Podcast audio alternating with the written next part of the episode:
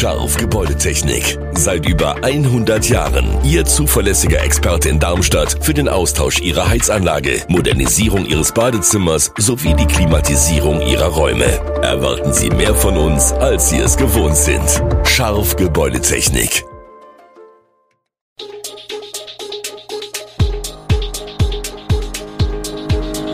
Gude, unser morgendliches News Update. Das Wichtigste aus Südhessen für Sie im Überblick. Guten Morgen aus Darmstadt an diesem 3. Januar.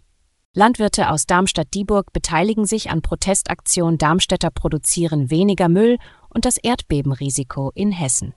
Das und mehr hören Sie heute im Podcast. Der geplante Wegfall der Steuererleichterungen für Agrardiesel und Landmaschinen belastet auch die Bauernhöfe in Darmstadt-Dieburg.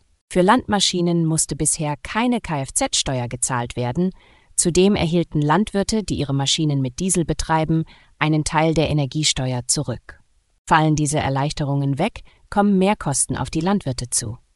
Der Deutsche Bauernverband hat ab dem 8. Januar weitere Protestaktionen angekündigt. Geplant ist unter anderem eine weitere Großdemonstration in Berlin.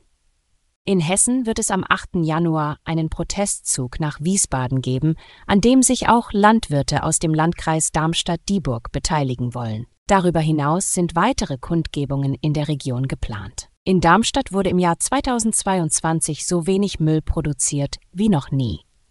Sowohl die Pro-Kopf- als auch die Gesamtabfallmenge erreichten ein Rekordtief, obwohl die Bevölkerung wuchs. Bundesweit sank die Müllmenge auf rund 37 Millionen Tonnen, was 438 Kilogramm pro Kopf entspricht.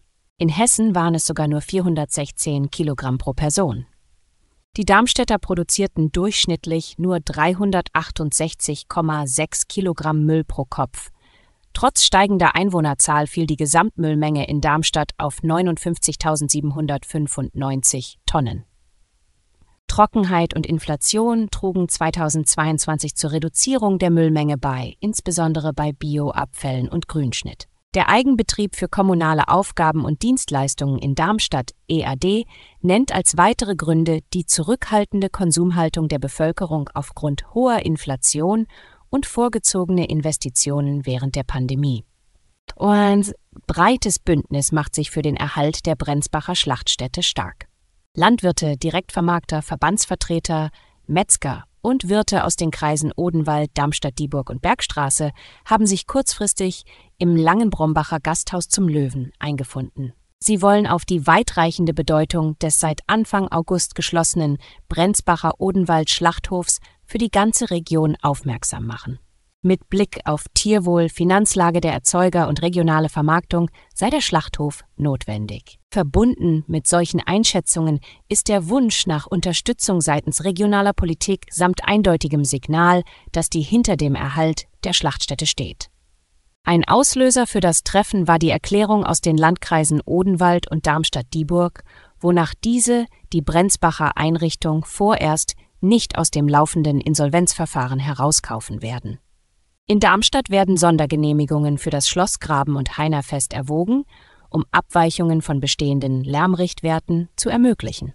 Ordnungsdezernent Paul Wandrei betont die Wichtigkeit solcher Feste trotz temporärer Lärmbelästigung. Die Freizeitlärmrichtlinie definiert Lärmobergrenzen je nach Gebietsart mit einem Maximum von 70 Dezibel in Industriegebieten und 60 Dezibel in Mischgebieten wie der Innenstadt. Die Richtlinie erlaubt jedoch Ausnahmen für seltene Lärmereignisse, besonders für traditionelle Veranstaltungen. Wandrei sieht das Schlossgrabenfest und das Heinerfest als geeignete Kandidaten für höhere Lärmgrenzen. Konkrete Werte stehen noch nicht fest, aber es wird erwartet, dass die Regelungen je nach Veranstaltungstag und Uhrzeit variieren. Die Messungen erfolgen am geschlossenen Fenster der Wohnungen, um die tatsächliche Lärmbelastung zu erfassen. Bei Überschreitungen der Lärmwerte sollen Veranstalter die Lautstärke reduzieren und die Richtung der Lautsprecher anpassen, bevor Bußgelder in Betracht gezogen werden. Während der dreiwöchigen Vollsperrung der Riedbahn auf der Strecke zwischen Frankfurt und Mannheim muss auch der für täglich 15.000 Reisende konzipierte Schienenersatzverkehr SEV seine Feuertaufe bestehen. Denn ab Mitte Juli wird die Strecke für die zweite Bauphase für ein halbes Jahr gesperrt werden. Für die Deutsche Bahn ist die erste Bauphase im Januar also auch als Probelauf für den Sommer interessant. Am Dienstag, dem ersten Tag des SEV, zeigte sich die Deutsche Bahn optimistisch. Wichtiges Ziel sei ein Abwandern der Passagiere in den Individualverkehr. Ob das gelingt, wird sich erst noch zeigen. Zudem müssen Pendler auch Abstriche in Kauf nehmen. Ersatzverkehr bleibe Ersatzverkehr, sagt Projektleiter Felix Thielmann hierzu. Tatsächlich verlängern sich die Fahrzeiten teils um den Faktor 3. Thielmann betont aber, dass nichts in Stein gemeißelt sei. Anpassungen hinsichtlich Platzierung der Ersatzhaltestellen oder neueren Takten seien im Sommer zumindest nicht kategorisch ausgeschlossen. In Deutschland wird das Risiko starker Erdbeben als gering bis mittel eingestuft, wobei in bestimmten Risikogebieten Vorsicht geboten ist. Der Landeserdbebendienst Rheinland-Pfalz registriert regelmäßige Erdbeben am Oberrheingraben mit seinen Randgebieten wie dem Mainzer Becken, im Rheintal und an der Niederrheinischen Bucht. Dort drückt die afrikanische Erdplatte auf die eurasische Platte. In Hessen konzentriert sich die tektonische Aktivität vor allem im Süden des Landes mit über 100 Erdbeben allein im Jahr 2022. Zusätzlich zu den seismischen Aktivitäten in diesen Gebieten gibt es in Hessen Erdbeben im Odenwald, im Taunus, im Fuldatal und im Lahngebiet.